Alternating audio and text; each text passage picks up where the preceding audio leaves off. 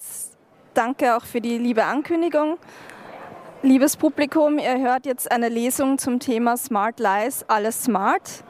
Und ähm, dabei handelt es sich um Kurzgeschichten. Allerdings liegen beim Internet der Dinge Wirklichkeit und Utopie nah beieinander. Die ersten vernetzten Kühlschränke, die Spam-E-Mails verschickt haben, statt dass sie Milch bestellt hatten, äh, gab es bereits im Jahr 2014 und vernetzte Autos, deren Bremsen am selben System hingen wie der Autoradio, wurden bereits 2015 geknackt und aus der Ferne manipuliert. 2016 kamen dann die Smart TVs. All diese Geschichten hätten auch Science-Fiction-Autoren nicht besser hingekriegt. Ähm, Smart Lies, alles smart, ist eine Anthologie, die ich zusammen mit Günther Friesinger von Monochrom im Herbst veröffentlichen werde. Und ähm, auf dieser Slide seht ihr ein Beispiel dafür, dass vielleicht doch nicht alles smart ist. Siri hat auf die Frage Smart Lies nicht wirklich eine Antwort. Und smarte Geräte sind oft gar nicht so intelligent, wie sie auf den ersten Blick erscheinen. Oft sind es einfach kleine Spionagegeräte und wir geben damit immer häufiger die Herrschaft über unsere eigenen Entscheidungen ab. Jetzt geht es auch gleich in die erste Story. Okay, ähm, ich höre und sehe gerade, dass wir kein Bild haben.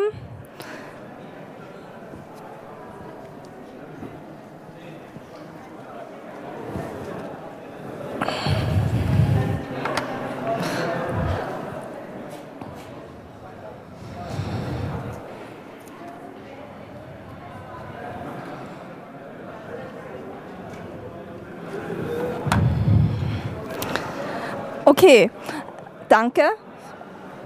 Ich gehe jetzt nochmal zurück zur Siri-Folie, von der ich gerade gesprochen habe, damit ihr auch ein bisschen lachen könnt,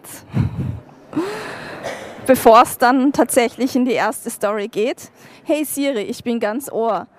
Kennst du Smart Lies, alles smart? Tut mir leid, aber ich kann Small nicht in deinen Kontakten finden. Kennst du Smart Lies?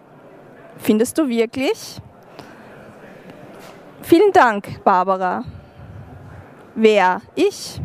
Also Siri ist offensichtlich ähm, nicht so smart in manchen Bereichen. Das war jetzt aber eigentlich nur ein Beispiel just for fun. Und jetzt geht es auch schon tatsächlich in die erste Story. Die hat den Namen Bitte aktualisieren. Und aus der werde ich jetzt ein Weilchen vorlesen. Danach gibt es noch eine zweite Story. Für den Fall, dass euch diese nicht besonders anspricht, bleibt einfach sitzen. Vielleicht könnt ihr zwischendurch auch teilweise lachen, vielleicht auch nicht. Nach den Stories gibt es jeweils auch ein bisschen so eine, ähm, einen Reality-Check. Das heißt, die Stories, die sind nämlich angelehnt an die Wirklichkeit und ich löse dann danach ein bisschen auf, ähm, woran ich mich da angelehnt habe. Was für ein Scheißtag. Es war schon schlimm genug, dass Marianne in der Früh keinen Kaffee gehabt hatte, bevor sie mit der Metro in die Arbeit gefahren war. Die Kaffeemaschine hatte ausgerechnet dann eine neue Firmware installieren müssen, als sie ihr schwarzes Gold per App runterladen wollte. Runterlassen wollte. Den Kaffee runterladen funktioniert noch nicht so gut. Händisch war die Maschine nicht mehr zu bedienen. 30 Minuten hatte sie gewartet, dann war sie aufgebrochen. Ohne ihr Lebenselixier, das täglich dafür sorgte, dass sie in die Gänge kam. Jetzt stand sie im Fuße des Tour CB21 im Hochhausviertel La Défense in Paris. Der Wolkenkratzer hatte 44 Stockwerke und sie arbeitete in der 26. Etage. Von dort blickte sie in ihren Pausen oft genug verträumt aus den verglasten Fenstern auf Paris herab. Regelmäßig beobachtete sie einen älteren Herrn, der mit seiner französischen Bulldogge täglich zur Mittagszeit spazieren ging. Gerade als sie ihre Zutrittskarte aus ihrer Handtasche zog, sah sie plötzlich die Schnauze des Hundes direkt vor sich. Er hechelte und war geschmückt mit langen, schleimigen Fäden, die ihm rechts und links vom Gesicht herunterhingen.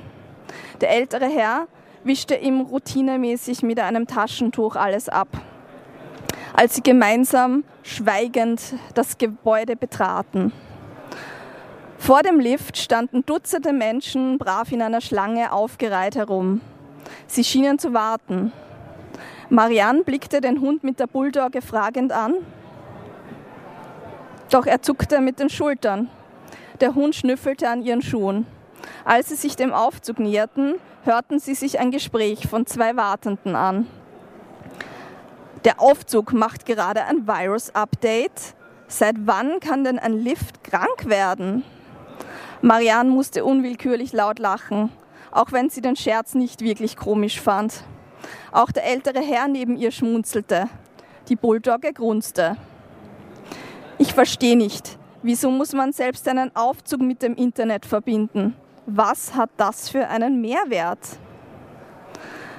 Na, das ist doch ganz logisch. So erkennt man einfacher, wenn etwas gewartet werden muss, ein Seil locker ist oder eine Tür klemmt. Dann kann der Aufzug von alleine Alarm schlagen und es kommt schneller wer vorbei, der ihn repariert. Ja, aber wir warten jetzt schon 30 Minuten und es ist noch immer kein Mechaniker da. Wir brauchen auch gerade keinen. Das Update läuft schließlich von alleine.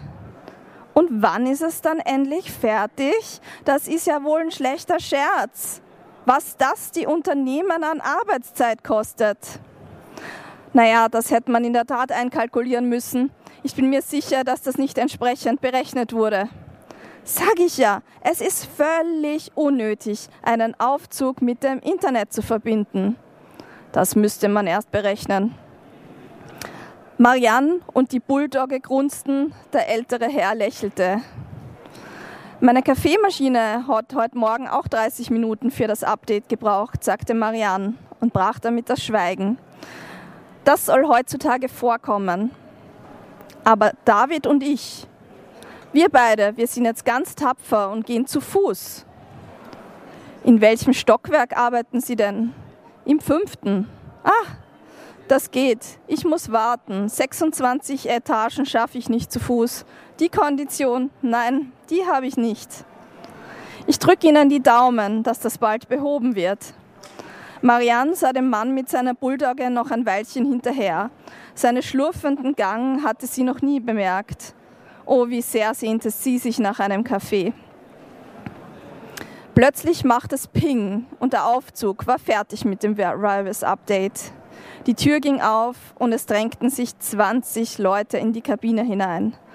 Marianne schaffte es erst bei der vierten Fahrt, einen Platz im Liftskorb zu ergattern, der an die Grenzen seiner Zulassung stieß, weil er so vollgestopft war. Sie spürte den Aktenkoffer eines Geschäftsmannes in ihren Hintern. Vor ihrem Gesicht türmte sich ein unrasierter Kerl. Offenbar hatte der heute kein Dio verwendet. Sie wünschte, wünschte sich, sie könnte sich wegdrehen. 15 Minuten später, der Lift blieb nahezu in jedem Stockwerk stehen, war Marianne endlich im Büro angekommen. Viele waren noch nicht da. Offenbar hatte der Aufzug nicht nur ihr einen Strich durch die Rechnung gemacht. Nachdem Marianne ihren Rechner eingeschaltet hatte, ging sie in die Gemeinschaftsküche, um sich ein Soda aus der Maschine zu sprudeln. Sie mochte kein stilles Wasser und sie hatte Durst. Doch als sie auf den Knopf drückte, blinkte der Bildschirm und es stand, bitte warten, Soda Machine aktualisiert. Das kann jetzt nicht wahr sein, dachte Marianne. War heute Tag der Updates, Tag der Aktualisierungen, der Tag, an dem sich alle vernetzten Dinge gegen sie verschworen hatten? Statt zu warten, bis die Maschine fertig war, gab sie sich mit Leitungswasser zufrieden und ging zum Arbeitsplatz. Es war einer dieser Wintertage, an denen sie von vornherein nicht so richtig in die Gänge kam. Die Wolken verdeckten die Sonne, es hingen graue Nebelschwaden über dem Viertel. Der Ausblick war mau, doch Marianne blickte aus dem Fenster. Unten sah sie den älteren Herrn mit der Bulldogge, die beide bei einem Baum standen. Sie musste lächeln, als sie sich an das Gespräch von heute Morgen erinnerte. Sie war verblüfft gewesen über die tiefe, sympathische Stimme. Auch das Grunzen von David, wie er seinen Hund genannt hatte, war ihr im Ohr geblieben. Sie beobachtete die beiden eine Weile, bis sie aus der grau-weißen Nebelhülle endgültig aus ihrem Blickfeld verschwunden waren. Marianne seufzte tief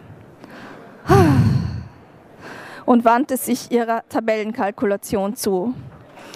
Erst jetzt fiel ihr auf, dass es in dem Raum finster war. Sie gähnte, ihr fehlte der Push des morgendlichen Kaffees. Früher wäre sie jetzt aufgestanden und hätte einfach das Licht aufgedreht. Doch im hochmodernen Tour CB21 hatte man auch die Lichtanlage vernetzt. Jetzt konnte sie das Licht nur noch mit der Büro-App aufdrehen. Und zwar ohne, dass sie ihren Sessel dafür verlassen musste. Doch als sie die App startete, kam zurück, Update läuft. Marianne fluchte und schlug mit der Faust auf den Tisch. Exakt eine halbe Stunde später ließ sich endlich das Licht einschalten, nachdem die App mit ihrer Aktualisierung fertig war. Als es endlich hell im Raum war, begannen ihre Kollegen zu klatschen. Bravo, bravo, ein Hoch auf die Technik. Endlich können wir wieder das Licht einschalten. Die meisten nahmen den Vorfall mit Humor. Einige wenige konnten ihn allerdings nur mit Ironie verarbeiten. Marianne trommelte ungeduldig mit den Fingern auf dem Tisch. Vor ihr lag so viel Arbeit und sie lag so weit hinter ihrem Plansoll zurück.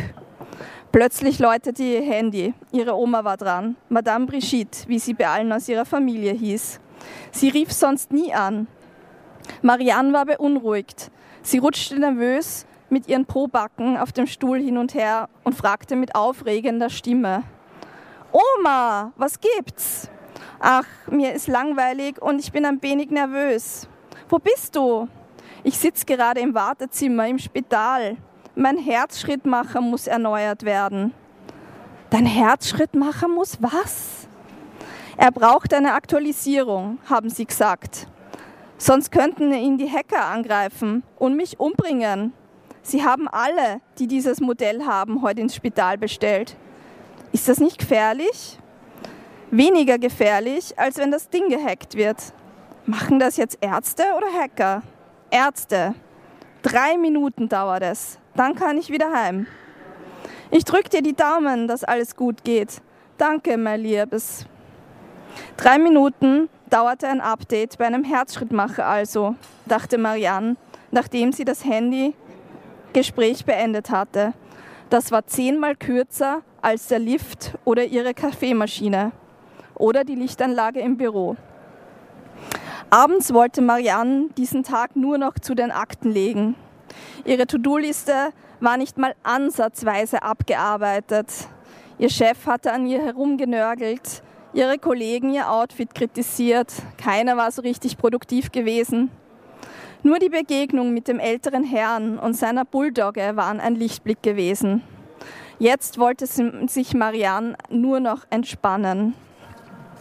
Sie zog Willi aus, seiner, aus ihrer Schublade und schaltete ihn per App ein. Die sanften Vibrationen waren recht angenehm zum Start. Sie atmete tief durch, wurde ein wenig lockerer und stöhnte. Ja, das tut gut. Doch es war nicht genug. Mehr. Marianne brauchte mehr. Schneller, schneller, mein Schatz, fester, flüsterte sie. Sie suchte nach dem passenden Programm. Doch statt des Power-Modus bekam sie folgende Meldung am Display. Software-Update wird installiert. Bitte schalten Sie das Gerät während des Downloads nicht aus. Frustriert warf sie Willi ins Eck, wo er weiter im selben sanften Rhythmus vor sich hin vibrierte. Was für ein Scheißtag.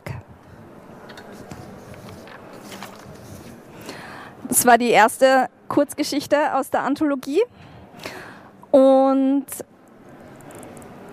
alles davon, was da drin vorkam, was, was aktualisiert worden ist, äh, ist tatsächlich ähm, schon mal im echten Leben aktualisiert worden während des laufenden Betriebs. Unter anderem Kaffeemaschinen, Aufzüge, Soda Machines, Licht, also Glühbirnen bzw. Licht, ja, Glühbirnen und Vibratoren. Wobei ähm, dieser Slide seht ihr ein äh, iPhone, äh, das vibriert hat.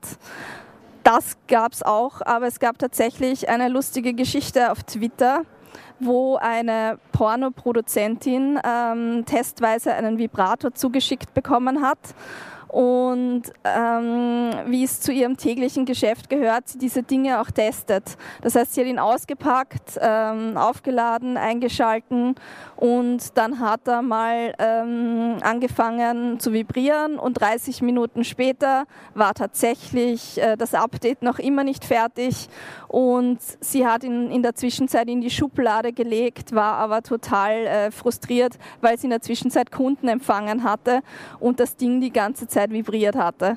Und angelehnt an dieser Geschichte habe ich das ein bisschen eingebaut sozusagen. Und ähm, was ich damit eigentlich sagen will, ist, äh, die Geschichte ist frei erfunden, aber die Ereignisse der Updates haben tatsächlich stattgefunden. Und weil es so lustig ist, zumindest für mich, habe ich jetzt noch eine zweite Geschichte für euch aus der Anthologie. Allerdings lese ich die nicht zur Gänze vor, sondern nur ganz kurze Ausschnitte und am Schluss löse ich wieder ein bisschen was auf. Und ich hoffe, dass, dass sie euch ganz gut gefallen wird. Ihr braucht keinen Schlüssel. Ich schicke euch einen Zahlencode mit dem sich das Apartment aufsperren lässt. Die Geschichte heißt Verschlüsselte Ferien. Susanne hätte lieber einen herkömmlichen, physischen Schlüssel.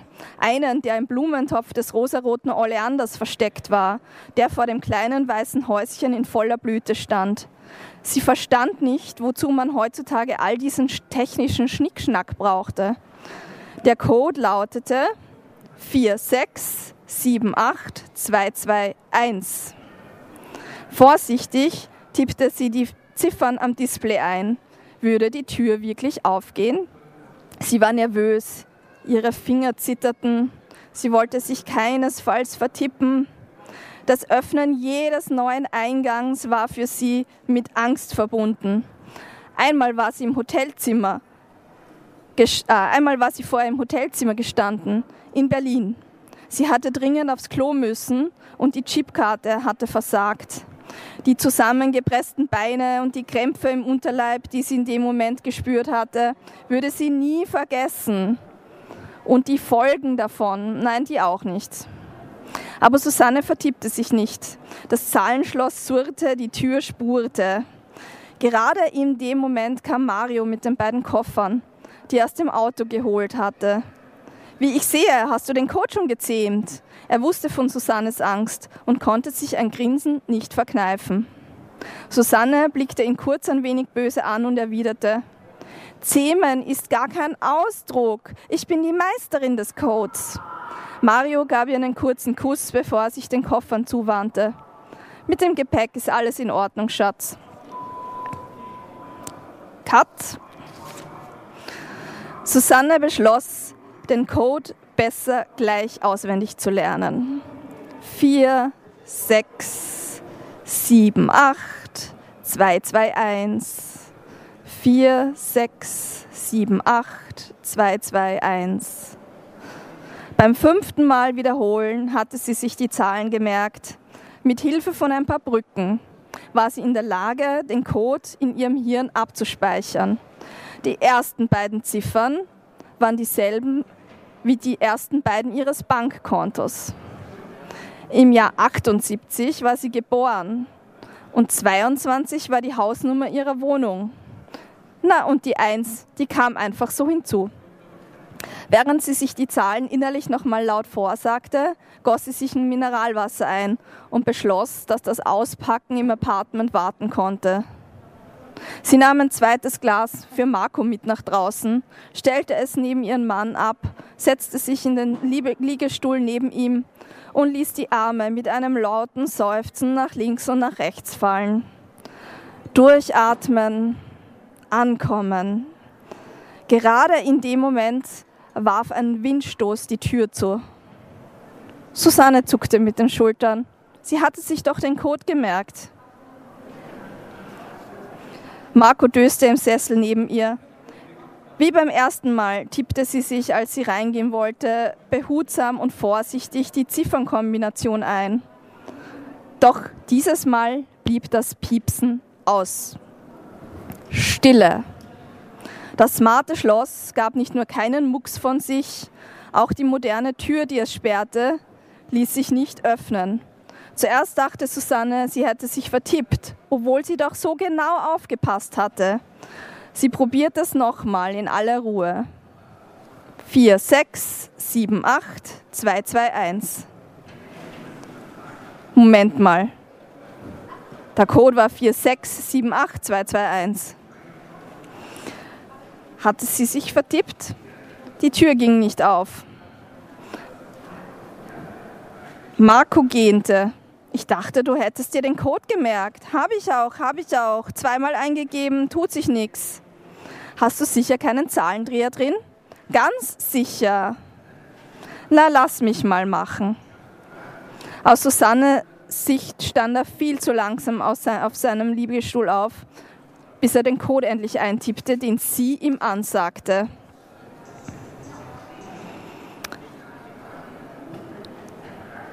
Gerade als Susanne das Essgeschirr nach draußen getragen hatte, die Spaghetti kochten im Topf, fiel die Terrassentür zu. Marco, wieso hast du noch immer nichts vor die Tür gestellt? Das nervt. Nörgel nicht herum, ich hatte noch keine Zeit. Susanne tippte den Code ein. Die Tür bewegte sich erneut nicht. Langsam wurde es wirklich ärgerlich. Marco fand es diesmal nicht mal wert, aus dem Liegestuhl aufzustehen und nachsehen zu kommen. Das Schloss ging dieses Mal so absolut gar nicht auf. Sie beschlossen, den Airbnb-Host anzurufen. Marco hatte die Nummer in seinem Handy. Es läutete zweimal, bevor der Kroate abhob. Merkwürdig. Mich haben gerade fünf weitere Gäste mit selben Problem angerufen. Keiner kann rein. Äh, ich, ich, ich verstehe das nicht. Das ist uns egal. Bei uns stehen die Spaghetti am Herd und wir werden und wenn wir nicht gleich diese Tür aufkriegen, dann brennen die an und wir haben eine riesen fucking Sauerei in ihrem Häuschen. Also setzen Sie sich gefälligst Ihren Arsch in Bewegung und tun was. Nur Ruhe, nur Ruhe. Ich schaue, ob man Code zurücksetzen kann. Ich melde mich. Marco legte wütend den Hörer auf. Diese Codesache, die nervte jetzt nicht nur seine Frau, sondern auch ihn. Doch er konnte gerade nichts tun, außer warten. Wenige Minuten später ertönte die Melodie des Inspector Gadget. Das war das Handy von Marco. Versucht es mit der 00000. Susanne tippte ein. 00000. Es funktionierte nicht. Sie schüttelte den Kopf und signalisierte Marco, dass es nicht ging. Nein, funktioniert nicht. Jetzt tun Sie was. Okay, ich komme vorbei. Dauert eine Stunde. Wohne 60 Kilometer. Muss ganzen Weg fahren. So lange. Bis dahin haben wir in der Küche eine Katastrophe. Tür eintreten versuchen. Melde mich. Susanne war richtig sauer. Sie trat mit der Fuß gegen die Tür. Doch das verursachte nicht mal einen Wackler. So hatte sie sich ihren ersten Tag im Ruheparadies über dem Meer nicht vorgestellt. Sie war hungrig, sie war durstig, müde, erschöpft und jetzt Stunden warten, bis sich eine Lösung ergab. Ihre Wut war spürbar. Gerade in dem Moment senkte sich die Sonne und übrig blieben nichts als kitschige Orangetöne am Himmel. Normalerweise wäre sie jetzt näher an Marco gerutscht, hätte seine Hand genommen und gesagt, schau, wie romantisch. Doch noch danach war ihr ganz und gar nicht. Schöne Scheiße, kommentierte Marco. Susanne erwiderte nichts. Wie sie dann doch noch in dieses Haus gekommen sind und was sie dort dann vorgefunden haben, erfahrt ihr heute leider nicht, sondern das wird dann im Buch aufgelöst. Ähm, auch hinter dieser Geschichte gibt es sozusagen einen wahren Hintergrund. Und zwar ein WLAN-Türschloss bekam vom Hersteller ein Online-Update eingespielt, das das Öffnen per Zahlencode deaktivierte. Betroffen war das ein Smart Lock der Firma Lockstate, das für Airbnb-Vermieter äh, gedacht war, um zeitlich beschränkte Zugangscodes vergeben zu können, damit sich die Gäste nicht extra jedes Mal einen Schlüssel holen müssen. Und so sieht dieses Schloss aus. Und Lockstate hat für dieses Schloss namens LS6i ein automatisches Update übers Netz verteilt, das für ein anderes Schloss gedacht war. Und der Vermieter der Apartments kann diese Probleme allerdings nicht selber beheben, sondern muss dieses Schloss ausbauen lassen und austauschen und an den Hersteller einschicken, damit der wieder die richtige Firmware installiert. Und so eine Reparatur dauert bis zu vier Wochen. Und das ist insofern absurd, lustig, traurig, was auch immer, weil das Schloss 549 Dollar kostet und damit nicht gerade ein Schnäppchen. Als Entschädigung gab es für die Nutzer äh, wie ähm, Lockstate Connect ein Jahr gratis im Wert von 12 Dollar ja, vielleicht ist die Realität witziger als die Geschichte, die ich rundherum gebastelt habe. Aber in dieser Anthologie gibt es Geschichten von insgesamt elf weiteren Autoren, die ihr hier auf dieser Folie seht. Das sind meine Mitautoren und die Namen der Geschichten, die vorkommen. Und ähm, das sind ganz verschiedene Sachen dabei, angefangen von was passiert, wenn mein iPhone verloren geht, bis hin ähm, zu einem Staubsaugroboter, der sich gegen seinen Besitzer wendet. Ähm, bis hin zu Ransomware-Szenarien, äh, wo es auch am Ende um Leben und Tod geht. Das heißt, ähm, selbst wenn euch meine zwei Geschichten nicht gut gefallen haben, ihr werdet in dieser Anthologie hoffentlich die ein oder andere Geschichte finden, die es tun. Und das Ganze erscheint ähm, im Herbst, das heißt im September in der Edition Mono. Und damit war es auch schon mit dem Frontalvortrag AK Lesung von meiner Seite und ich würde jetzt noch für die ein oder andere Frage zur Verfügung stehen, falls es eine gibt.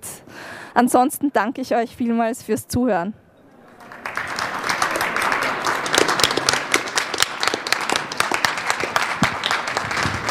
Ja, vielen Dank, Barbara. Gibt es eine Frage? Gibt es noch Fragen? Okay. Dann würde ich sagen. Nein. Okay. Nee, ich glaube nicht. Dann danke vielmals. Und ich hoffe, ihr wart ein bisschen unterhalten.